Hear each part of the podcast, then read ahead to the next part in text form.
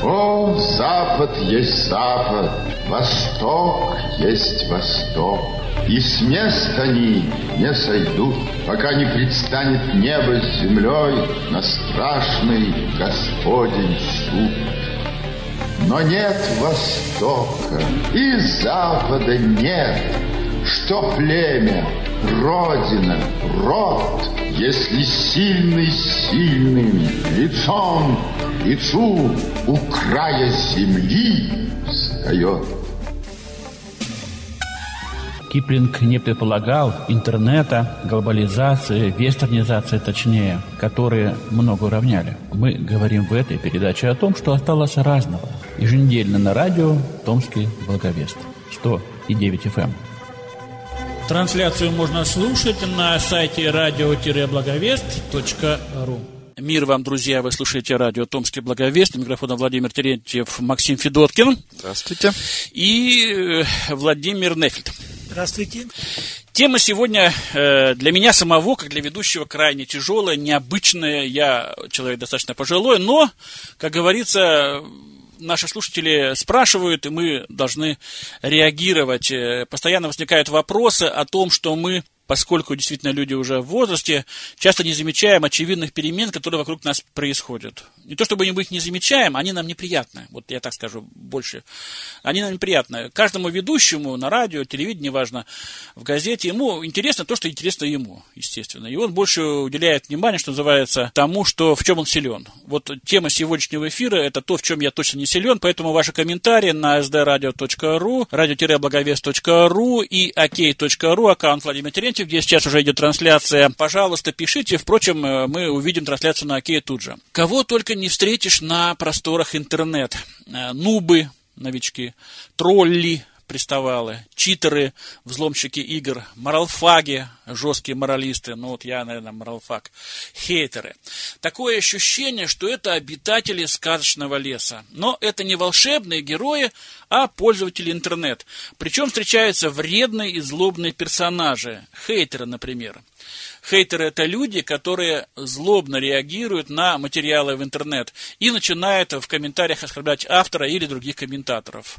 Причем часто им просто не важна причина. Если им что-то не нравится, то им обязательно нужно вылить негатив на автора материала или других людей. Казалось бы, образованный и психически здоровый человек никогда не будет оскорблять незнакомых людей, но, тем не менее, в этике, в цифровой этике возникла такое понятие, такие способы говорить так, чтобы не затронуть ничьих ушей. Ну, вот первое, о чем я хочу спросить моих уважаемых соведущих. Встречалось ли вам, ну, может быть, как проповедникам, как служителям церкви, что есть такие своеобразные офлайновые хейтеры, то есть люди, которые злобно или неприятно для вас реагируют. Ну, например, на вашу проповедь, или на вашу там евангелизацию, или вы кому-то что-то говорите, на ваше свидетельство. Ну, в общем, вас воспринимают не так, как вам нравится. Владимир Петрович, пожалуйста, у вас большой опыт жизненный. Бывало? Ну, я думаю, вот реагировать на каждое какое-то вот высказывание, да, я думаю, это неправильно. Все-таки вот наш внутренний мир, он говорит о том, что вот насколько мы подвержены, ну вот, допустим, не, как Иисус говорит, вот не воздавайте злом на зло, там, ругательство на ругательство, да. То есть я вспоминаю свое... юность, у меня товарищ был, да, и, вы знаете, вот среди многих, с кем мы учились вместе, значит, мне он особо нравился, что он был очень спокойный, он никак не реагировал вот, ни на какую агрессию, и мне очень нравилось с ним дружить, потому что, хотя он был человеком, ну, так сказать, вне веры, но он настолько был такой, ну, видно, это как наследственно, отец его был такой же, очень спокойный. Значит, мы видим, нам нравятся люди, которые могут быть такие, не, не, не реагировать на любое вот какое-то высказывание или поступок. Вот, поэтому э, за идеал, я считаю, это вот хорошо, чтобы не быть таким, ну вот, не отзываться, если даже и мы слышим какую-то и критику или еще что-то. Ну и, конечно, вот как мы люди, мы же живем вот в несовершенном мире. И, конечно, разные были там, вплоть даже угрозы, определенные там угрозы, ну, в отношении, да, людей, которые могли бы это и совершить, эти угрозы, да. Ну, потом приходилось вот этот мир, конечно, он терялся, вот эта уверенность, спокойствие, да. Поэтому приходилось бороться за это, чтобы вот, что есть обетование в Библии, да, что вот э, послание Петра, допустим, он говорится о том, что э, чтобы мы э, все наши заботы возложили на него, он печется о нас. То есть вот евреям послание говорится, что Бог принимает участие. И действительно, когда вот, и даже вот молишься, ну и даже когда вот написано, я в страхе на тебя уповаю, да, даже вот когда те были случаи, когда, допустим, какие-то угрозы были, да, со стороны людей, которые могли бы это воплотить. И все равно приходила эта уверенность, покой приходили, вот входил в то определенное состояние, спокойствие, ну, благодаря вот Богу и Его Слову, что поэтому трудно находиться в таком вот состоянии, наверное, вот когда хочется там отомстить или что-то вот в ответ какое-то зло сказать. Я думаю, это, это разжигание вот этой вражды, ненависти, я думаю, это, это плохое состояние. Э, Максим, э... приходилось ли вам, как вот в этой самой цифровой этике, говорить так, чтобы не затронуть ничьих ушей? Вот не затронуть ничьих ушей – это именно фраза из дневника моего папы. Вот когда умер, я нашел, к удивлению, дневник, он там подробно описывал многие вещи, и вот он говорит, иногда надо говорить так, чтобы не затронуть ничьих ушей, какой бы длины они ни были. А что оно означает? Что означает ну, фраза? То есть, ну, к примеру, в доме повешенного не говорят о веревке, да? да? Например, говорю, да? Или вот э, в случае с этими отрезанными головами, да? То есть, не затрагивать какие-то религиозные вопросы, которые возбуждают людей, да? Ну, к примеру. Ну, можно я да. это приведу пример? Вот я находился в больнице, и мы в палате, там были несколько человек, да? И один человек, он вот настолько сильно сквернословил, и то есть вот у меня даже все, вот, ну, как бы внутри, вот, ну, так нехорошо, неприятно было слышать его постоянное сквернословие. Но при других людях я ему ничего не говорил. Потом мы остались одни, вот один на один.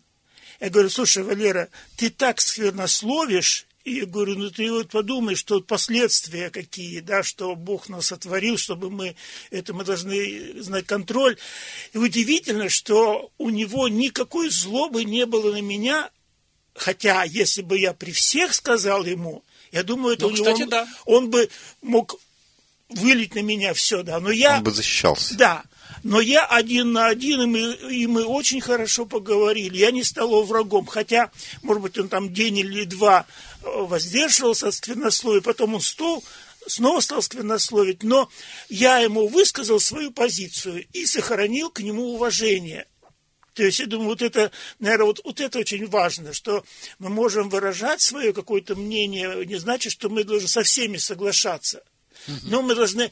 Как это сделать? Да. Как это сделать лучше, чтобы, ну, как вот Иисус говорит, не бросайте вашего жемчуга под ноги свиньям. А еще хуже псам, а то или они когда вас сидят. Стоят группа молодых людей, да, и ты начнешь, допустим, говорить, они перед другом, перед другом там да, хотят, да, да, да, там да. могут и это. Но если ты один на один говоришь, он совсем по-другому человек Кстати, реагирует. Да. И дело в том, что и в чате тоже ведь там все люди, и они перед друг другом. Вот спасибо, это очень важный психологический момент, да. Итак, Максим Федоткин э, говорит так, чтобы не затронуть этих ушей, чтобы не возникла какая-то вот грубость. Ну, вот если рассматривать интернет как площадку, да. где ты выскажешь свое мнение, то там такое количество людей, что что бы ты ни сказал, мне кажется, всегда найдется человек, которому это не понравится. Просто потому, что у него другие взгляды на жизнь. Вот будешь ты отстаивать, допустим... ну, выступать против гомосексуализма. На тебя набросятся сторонники его. Будешь выступать на стороне их, противоположное будет. Тут ну да, есть такие вот вопросы. Упад... Но я думаю, знаете, что здесь важно? То, что люди не умеют дискутировать. Нет культуры. На самом деле. Нет культуры диску... Ди- То есть это дискусса. Не новая, не новая этика, а новая культура это не, скорее. Это да. не новая культура, это, по-моему, давно-давно уже и mm-hmm. в советское время то же самое. Смотрите, как обычно строится дискуссия. Если человек высказывает аргументы какие-то, и ты не можешь противопоставить этим аргументам ничего, что делает обычно? Нападает на личность человека. Посмотрите на Жириновского, как он дискутирует, вы увидите вот примерно то же самое. Если у него нет аргументов, которые он может противопоставить аргументам противоположной стороны, он начинает принижать человека. И на этом фоне он выглядеть начинает выше. То есть его вот эти поединки у Соловьева, да, которые да. он выигрывал вот именно вот этим криком, оскорблением, принижением угу. личности других людей. Ну, это, это вот это способ. И по сути хейтеры, они занимаются тем же самым.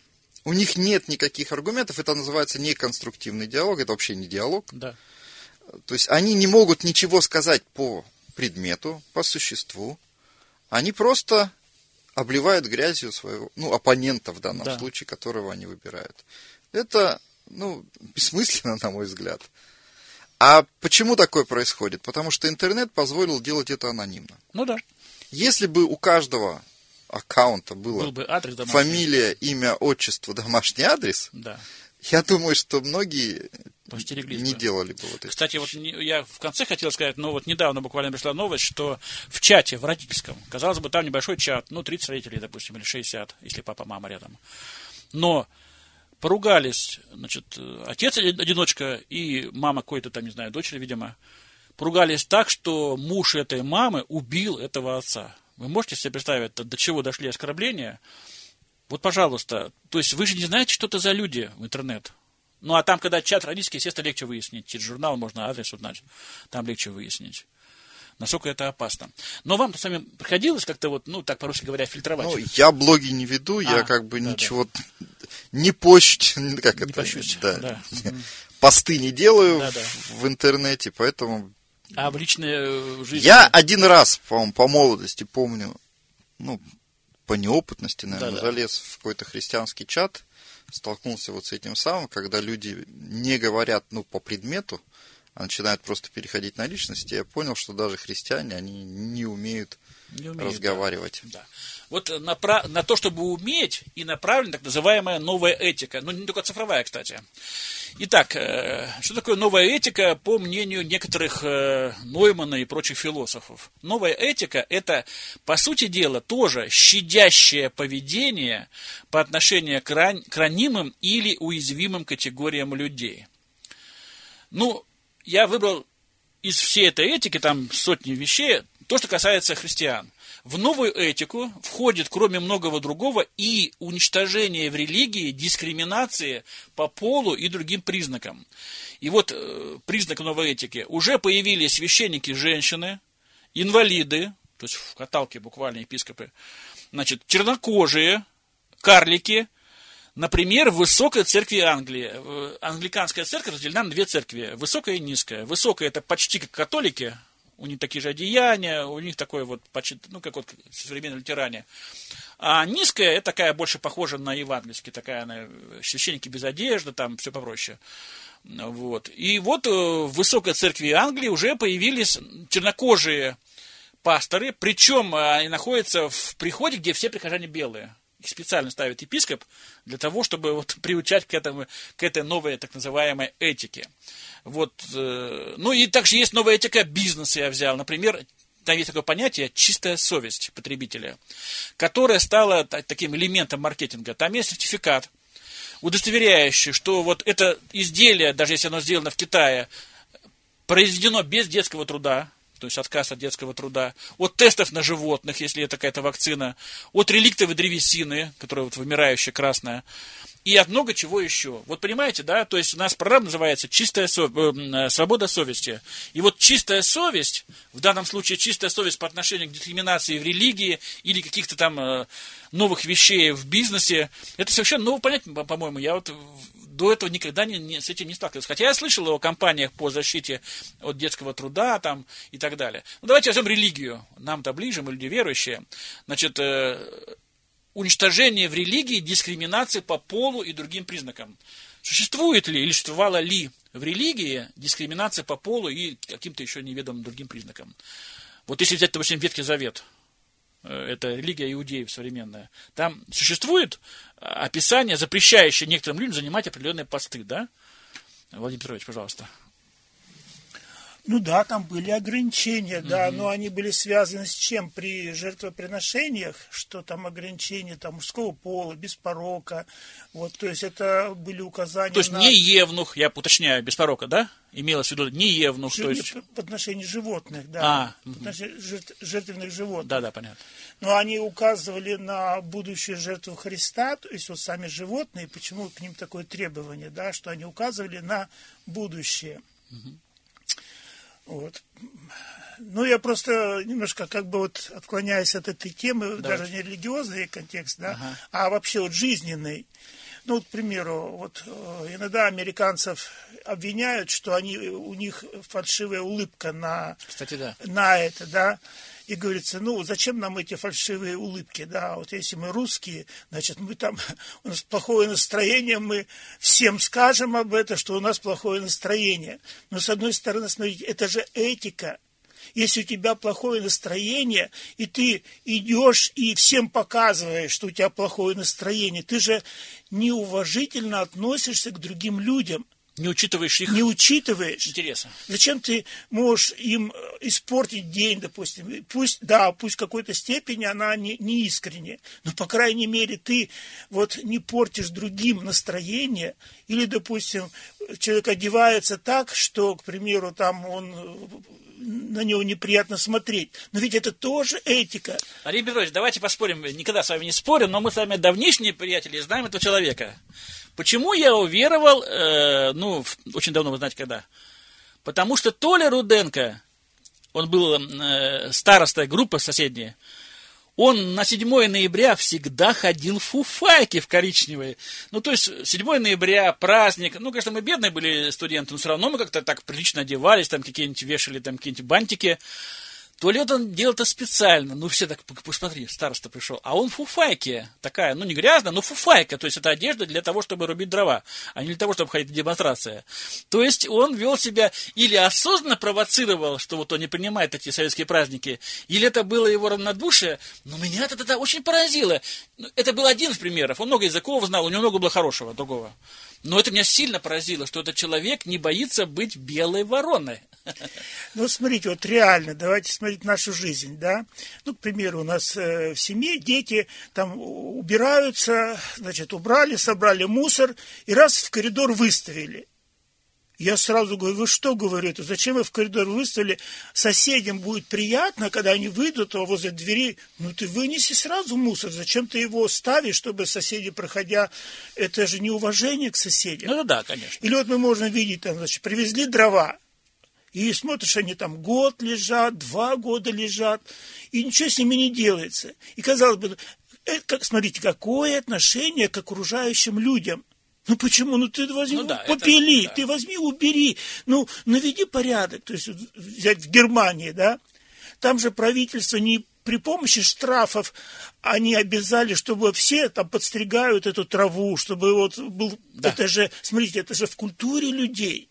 Это в культуре. Я не говорю, что они совершенные, они, у них может быть много и другого плохого, да, но, по крайней мере, они что-то делают, чтобы другим людям, которые будут проходить мимо, чтобы им было приятно. Да, взаимоуважение, конечно. Итак, вот новая этика, она уничтожает дискриминацию в религии. Существует ли, на ваш взгляд, или существовала в религии дискриминация? Ну, если говорить о Ветхом Завете, да. Владимир Петрович тут упомянул жертвы, но и к священникам были определенные требования. И священниками не мог стать любой человек, он да. был только из определенного колена. Но и связано это было не с дискриминацией, а с избранием Божьим, Божьим избранием. Вот Бог избрал колено Левия, чтобы они были посредниками между ним и израильским народом. В то же время Бог избрал Израиль, чтобы он был посредником между Богом и языческим народом. Но все равно нельзя было быть евнухом, да? Даже Нет, если он из, да, из, потому из что, а почему? Священник или первосвященник, он представлял Бога. Да. И, естественно, он должен был отражать в определенной степени святость. А вот святость, то, что сейчас священники могут быть карлик, инвалид, евнух, ну я уж не так по-другому это сказать, значит, женщина, вот, вот ваше ощущение. Ну, у нас есть а, в Библии требования к пресвитерам, и там про карликов вообще ничего не сказано. Там к инвалидам вроде тоже ничего не сказано такое. Угу. Вот, там есть ограничение, что не женщина. Хотя диаконисы были, да? Ну, диаконисы да. были, и да. нет, там диакон, диаконисы тоже имеется в виду. Да, а остальных нету. Новый Завет и, вот, скажем так, церковь, она как раз убирает всякую дискриминацию. Ну да. Во Христе нет ни мужчины, ни женщины, написано, да? Но в это, это в вопросе спасения имеется да, в виду. Конечно. Но если говорить о функциональностях каких-то, то можно ли считать дискриминацией то, что мужчины не могут рожать? Ну, кстати, да. Интересно. Я приведу некоторые примеры современной дискриминации, за сохранение которой отвечают сами те люди, которые защищают. Например, метание карликов. Это появилось в, конце, в начале восьмидесятых годов прошлого века в пабах Австралии. И потом она в Америке появилась и в Европе. Правила простые. Спортсмен поднимает карлика над головой и кидает его как можно дальше. Снарядом тут является живой человек, карлик. Одет он был в специальную такую доспехи, чтобы ему сильно не ударяться. И за вечер он совершал от пяти до десяти полетов. К тысяча девятьсот девяносто пятому году Верховный суд Франции постановил запретить эти соревнования как унижающие достоинство человека. В последующие три года также появились такие же законы и в других странах. Однако, тут же в борьбу против этих решений вступили сами карлики. Они провели несколько акций протеста, заявляя, что решение судов ущемляет их права и свободы и лишает источников дохода и возможности, посмейтесь, заниматься любимым делом. Вот, пожалуйста. Конечно, смешно, но, с другой стороны, это такой четкий пример того, что, что для одного человека совершенно ничего не значит, для другого может быть любимым делом. Обывательский пример. Человек приходит в ресторан, или в самолет, или едет в автобус, а рядом сидит неопрятный толстяк, как вот я, например. Или мама с маленькими детьми, они, конечно, громко орут. Или на улице кто-то курит, или бомж, не дай бог. Все, вечер испорчен, а также поездка или полет. Значит, и у вас такие же вот эмоции. Пускай бы они сидели дома, эти люди, не оскорбляли ваш вкус, эстетическое чувство, неудобство. Вот. Как вообще можно таким людям заявиться в приличное место? Уж сидели бы уже лу- лучше. Ну, допустим, про какие-то вещи можно поспорить, а вот в отношении растолстел или плохо выглядишь. Вот тут надо разобраться с точки зрения, ну, действительно, как сказать, морального чувства своей совести. Вот ты слаб. Говорит она, говорит общество, ты сдался, ты не следил за собой, и никаких смягчающих не будет. Нездоровый вид или вредная привычка отбрасывает тебя в конкурентной борьбе, ты проиграл, ты не позаботился о виде, ты не проследил за здоровьем, ты не обеспечил личностный рост, отправляйся в гетто, там, где тебя никто не видит. И вот все это раздражение по поводу так называемых опустившихся людей исходит из одной интересной предпосылки, что мы-то хозяева тела и жизни, мы можем прокачаться, мы можем набрать идеальную форму, распорядиться карьерой, нам только силы сделать. И вот э, про то, что говорил Владимир Петрович.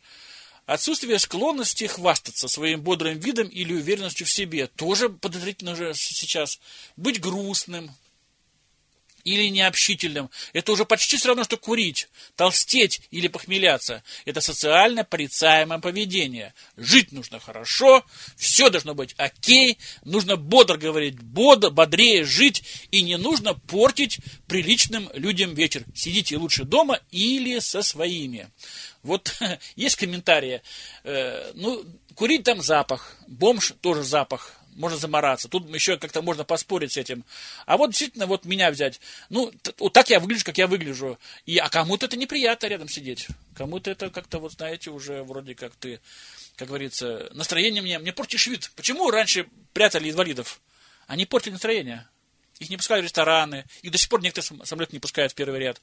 Они портят настроение, они вызывают грустные мысли. О смерти, говорится, на радио хорошем не говорят, и о политике. Это табу. Вот, вот с этим, как быть, когда неприемлемым просто становится грустность. Ну, человеку плохо. Недавно мою дочку остановил гаишник, а у нее там зубами проблема, она ехала, плакала. А он подумал, что она плачет из-за того, что он остановил ее. Ладно, ладно, говорит, езжайте. Ну, у нее не было там какой-то страховки.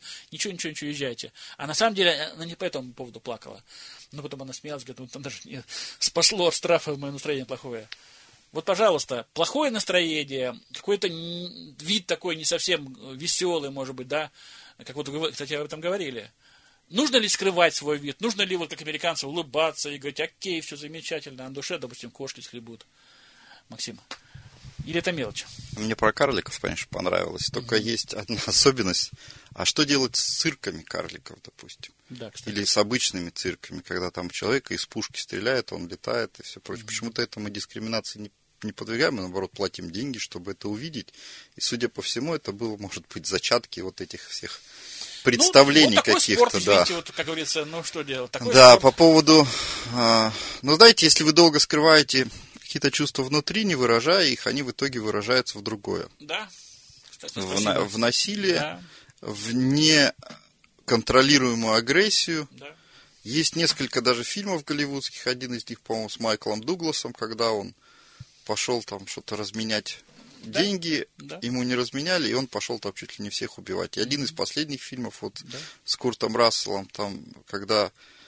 женщина попипикала ему на машине, и он стал ее преследовать, убивать родных, близких. Просто это то, что копилось у него давно внутри, но выражалось в виде улыбки просто сначала, да. а потом вылилось просто в, вот в такой негатив. Вот Нет ты... легальных способов выразить свои эмоции. Вот в чем проблема.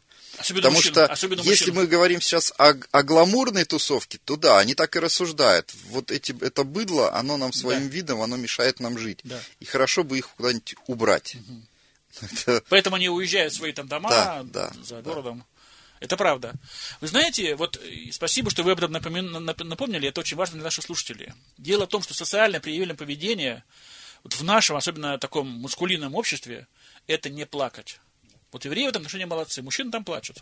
Ну, бывает, нужно поплакать. Но это, это, это один вопрос. Теперь дальше по поводу приемлемости внешнего вида. Ну, да. знаете, сегодня идеал красоты женщины и идеал красоты женщины, ну, сто лет назад, это разный идеал. Да, да.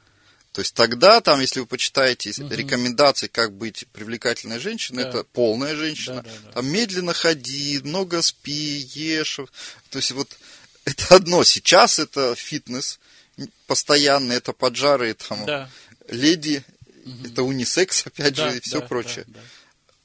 Ну, а что вы хотите? Лет через двадцать, я думаю, будет все по-другому. Если мы все время будем догонять. догонять, мы всегда будем в проигрыше. Мне кажется, здесь Библия лучше говорит. Важно не внешнее, не судить по внешности. А красота внутреннего Христос человека. Говорил, не судите по внешности. Да. Внутреннего человека. Потому что внешность – это как реклама. Вы можете показать все, что угодно, но внутри все может выглядеть по-другому. Фарисеи, как Христос и говорит, гробы окрашены, внешне красивы, внутри полны зловония и нечистот. Это да.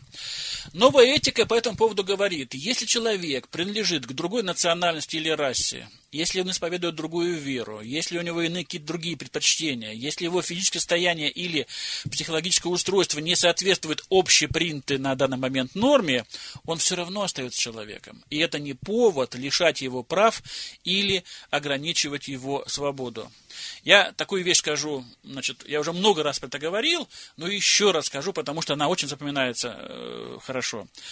Э, когда мы начали радиослужение на «Эхо Москвы», у нас был автоответчик. И люди звонили, конечно, и хейтеры были. В то время еще не было компьютеров так много, но были телефонные хейтеры.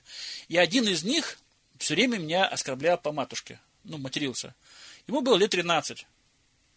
Я не знаю, я вообще человек очень психованный, все это об этом знают, кто меня знает лично. Но я не знаю, что случилось со мной. Видимо, как-то Господь что-то думал про это дело. Он мне все время давал какое-то терпение, я все время называл его по имени и говорил, мне очень ценно твое мнение, пожалуйста, пиши, записывайся еще, с чем-то я могу поспорить, с чем-то нет. Но я постоянно пытался с ним разговаривать. Знаете, когда вот человек засыпает, ну, ударился сильно, ты, говорит, не спи, и бьют его по щеке, ты не спи, разговаривая. Я все время пытался ему отвечать. Это не потому, что был один, звонили сотни людей. Но почему-то вот он таким криком хейтерским меня достиг. И этот человек потом уверовал. Он стал членом церкви, он сейчас живет в Великобритании, мы с ним постоянно переписываемся, это мой друг лучше по жизни. То, что человек, особенно мальчишка, если это подросток, ну, такой вот, ну, неудачник по жизни, скажем так, и вот он так себя отыгрывает, это может быть просто криком о помощи.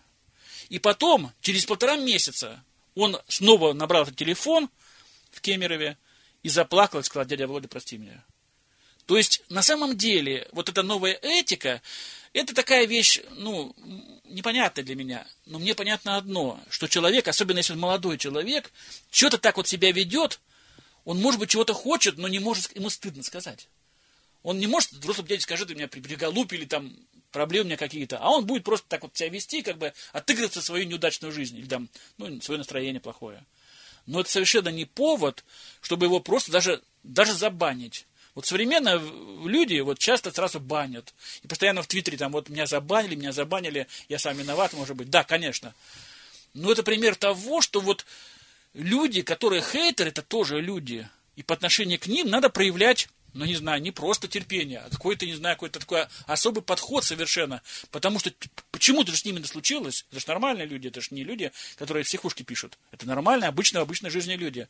Но что-то их так напрягает, как вот сейчас Максим говорил, да, что они готовы вот ломать телефоны или там еще что-то делать необычное. Вот это такой пример к тому, что даже к этим людям, которые, казалось бы, нам всю кровь выпили, надо относиться, ну, пытаться, я не знаю, может быть, не, не, не, в, не в каждом случае, я не знаю. Владимир Петрович, вам приходилось с такими сложными людьми встречаться?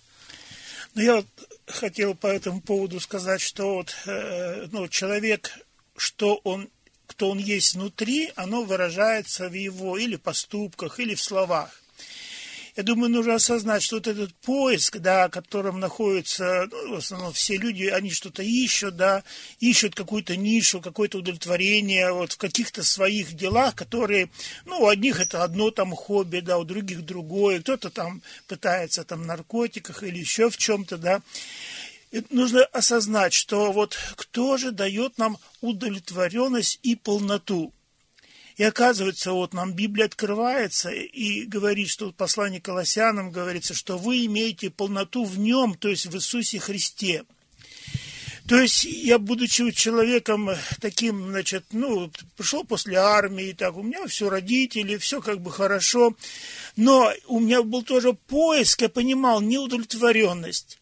И когда я вот совершил молитву покаяния в церкви, я осознал, что вот это, что называется полнотой, полнотой, я приобрел. Вот это внутреннее состояние, когда мне захотелось читать Библию, мне захотелось быть в общении с верующими людьми. Я осознал, и это не какое-то было такое временное, ну так, увлечение, да, потом следующее. Это было в семьдесят девятом году, уже прошло сорок два года. Я осознаю, и я еще раз подтверждаю, что полнота, только Христос дает полноту. И то есть, когда я, во-первых, получаю прощение грехов, меня не надо заставлять, ты никому не говори там зло, да? То есть, я по своей сути, мне это уже и совершенно, это и не хочется этого делать. Мы ехали однажды в трамвае, была такая осенняя погода, дождь, и там впереди сидел знакомый мой, и он выражает свое отношение, какая мерзкая погода. А я рядом сижу и думаю, какая прекрасная погода. Значит, определяет то, что внутри нас. Я думаю, все изменится в жизни человека, если он примет Иисуса Христа. Христос говорит, придите ко мне все труждающиеся, обремененные, я успокою вас. То есть люди страдают за это, да. Люди терпят большие бедствия за свой язык, что мы знаем даже в криминальных кругах, допустим, там за одно слово тебя да, могут да, убить, да. за одно слово, которое ты сказал против другого человека. Смотрите, что такое слова, которые, ну, обидчивые там или еще что-то. Как с ними могут расправиться люди. Угу. А поэтому, вот и говорится, тот, кто владеет своим языком, он лучше завоевателя города, да, вот оказывается, вот это сдерживание, да, и иметь вот этот внутренний мир, это только Христос дает полноту. Вы одновременно создаете два противоположных понятия, сдерживание и мир. Сдерживание, вот то, что Максим говорил, оно часто приводит как раз к тяжелым последствиям, когда человек слишком сдерживается, он, ему хочется рвать и метать, а он сам себе запрещает, или я неправильно вас понял? Нет, я говорю о проблеме, которая, вот как Владимир, я с Владимиром Петровичем согласен, mm-hmm. это проблема внутреннего человека, то есть то, что внутри него. И люди ищут способы, как бороться с этим. Кто-то не справляется и выражается это вот в гневе, это вот, mm-hmm. то есть в даже как-то противозаконных действиях, скажем mm-hmm. так. Mm-hmm.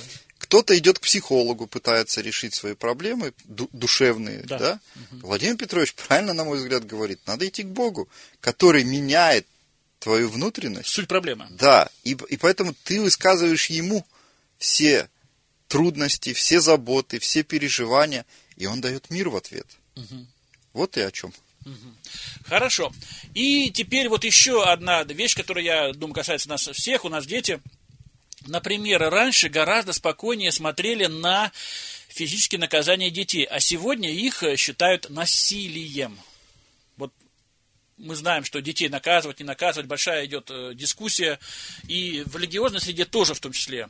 Я сразу скажу, что это очень интересный вопрос, поскольку э, у нас со всеми хватает терпения по жизни, только со слабыми не хватает.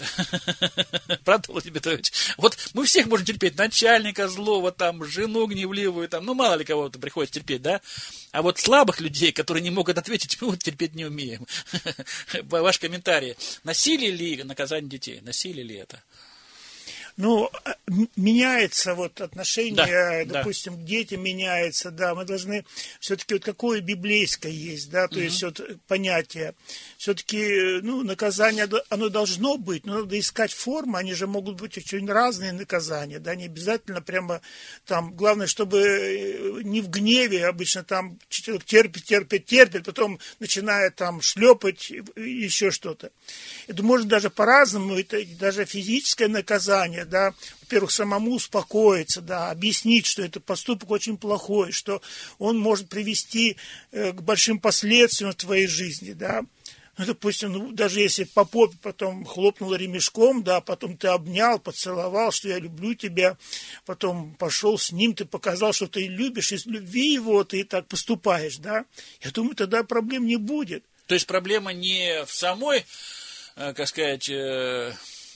не само наказание, а в том, как, что внутри происходит с тобой и с ребенком. Конечно, когда человек в гневе, он там, может быть, там что-то сделает, даже там синяков понаставить, но это ясно, это само неправильное, вот такие отношения, насилие над другими людьми, да, а если ты делаешь это из чувства любви к нему, он тоже будет чувствовать.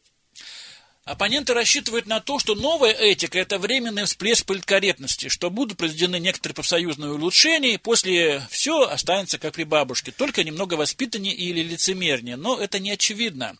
И вот упрек новой этики нашей, старой этики.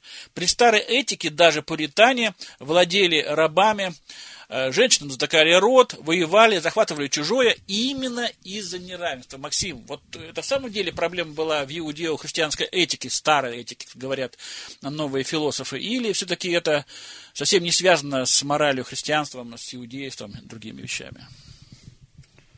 Ну, оценка роли человека, ну, она менялась в истории.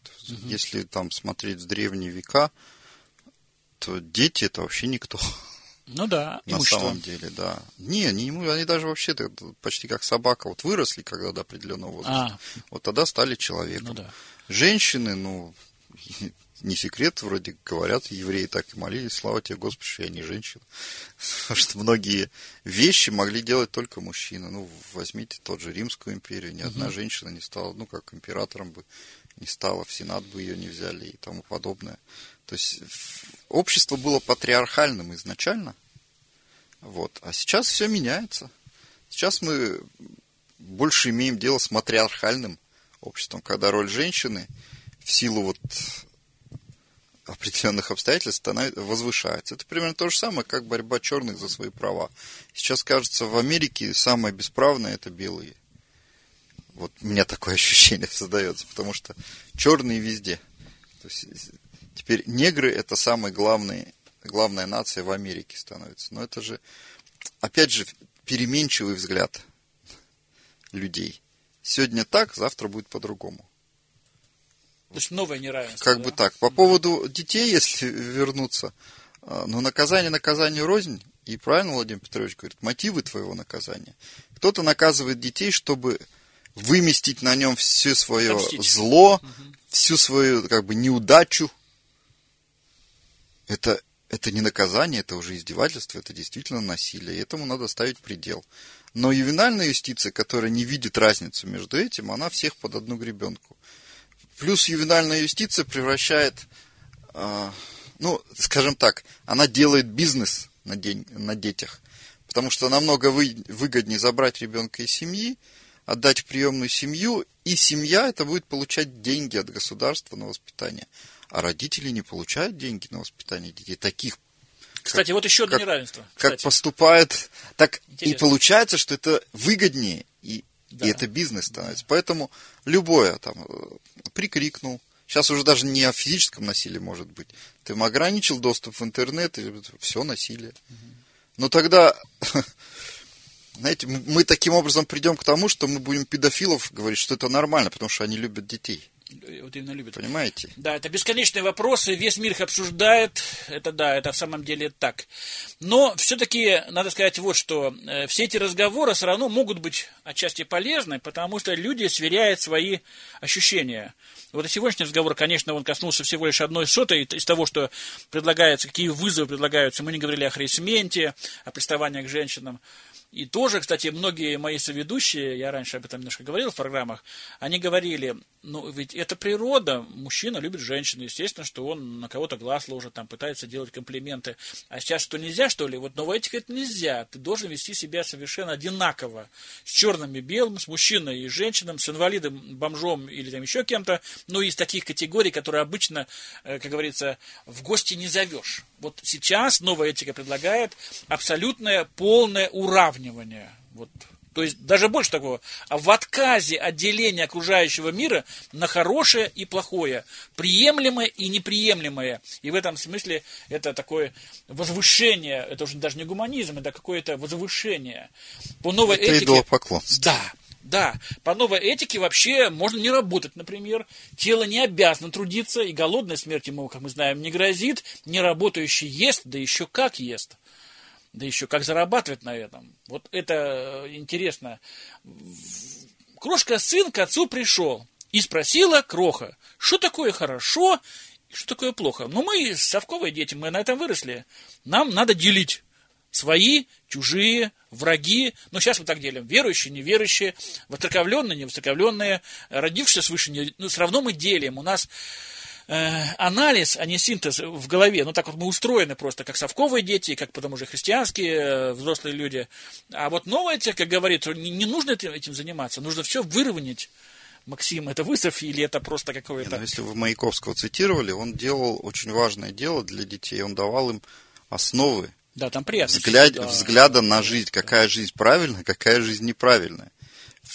Когда мы читаем Библию, мы видим то же самое. Библия дает нам примеры положительные, которым она призывает подражать, и дает примеры отрицательным, которые она... И плоды этого. Да, и результаты. Говорит, вот, вот так не делай, так не поступай.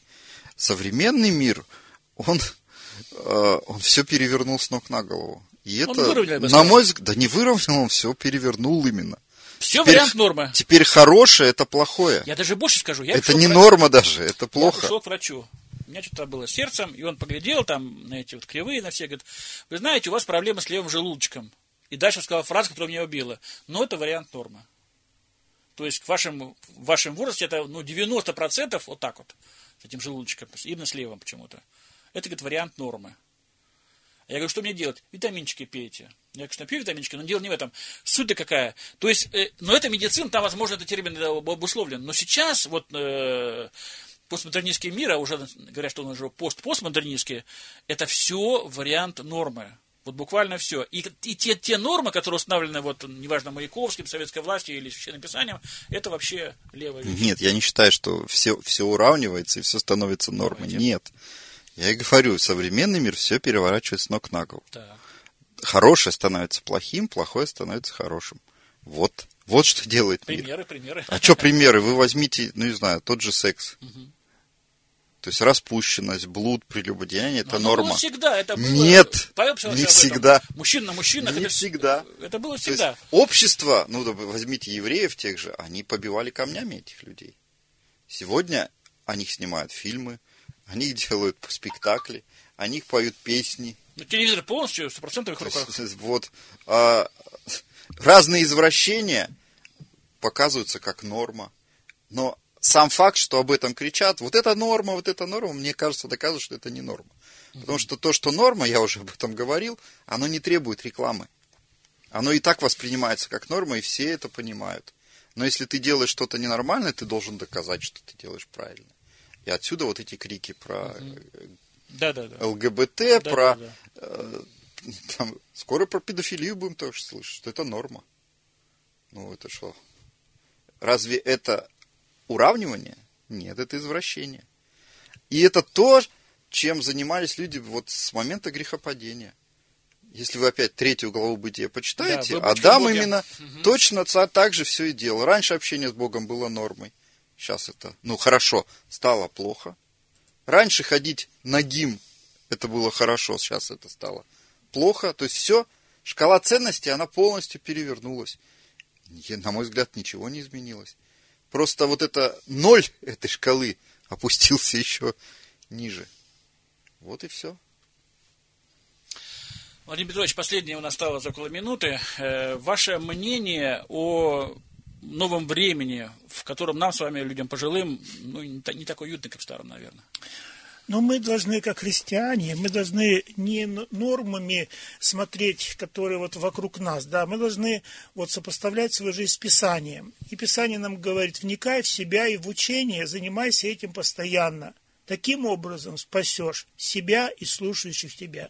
Независимо, как поступает общество, мы должны, ну, авторитет Священного Писания, ничто не должно формировать нас вообще во всех поступках, кроме Писания. Мы в школе, значит, когда мы, мои дети учились в школе, я пришел на родительское собрание, и там учительница говорит: вот к нам один человек пришел и говорит, что вот понимаете, дети, почему плохо учатся? У них в голове там мозоль такая образуется, и если эту мозоль убрать, тогда дети станут хорошо учиться. Я сказал: мне такой опыт, он не нужен. Я как категорично заявил, что я против, чтобы они на уровне школы привели там этого специалиста, который будет эту мозоль. Если люди при таком... сколько делают греха и зла, и если еще там увеличатся у них возможности. Поэтому я руководствуюсь Писанием, да, что сколько тебе дал Бог роста, цвет волос мы не можем изменить, и поэтому я говорю, это не надо. Там многие хотели, значит, рост стимулировать. То есть вот Писание, оно дает нам как бы вот эти границы, что, что нужно, что хорошо и что плохо. Поэтому придерживаться Писания. Вы слушали передачу, называется она «Свобода совести». И в конце я вот написал себе в рыбе некоторые вещи. Нынче построен новый храм.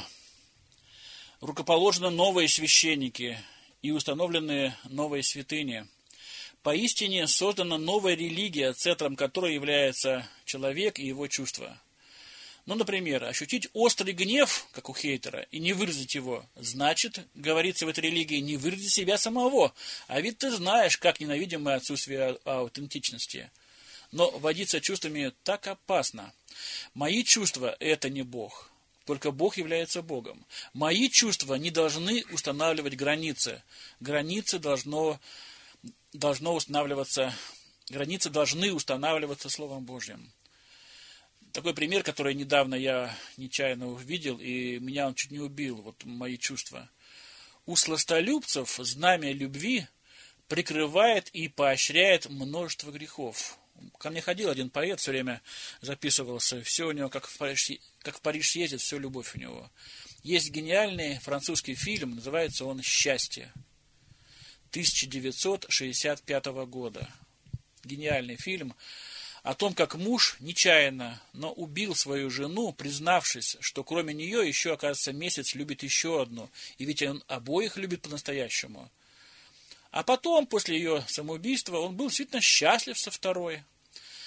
Льюис в книге «Письма Баламута» написал одному бесу: «Заставь человека все больше доверять собственным чувствам. Пусть чувства доведут его до нашего отца дьявола.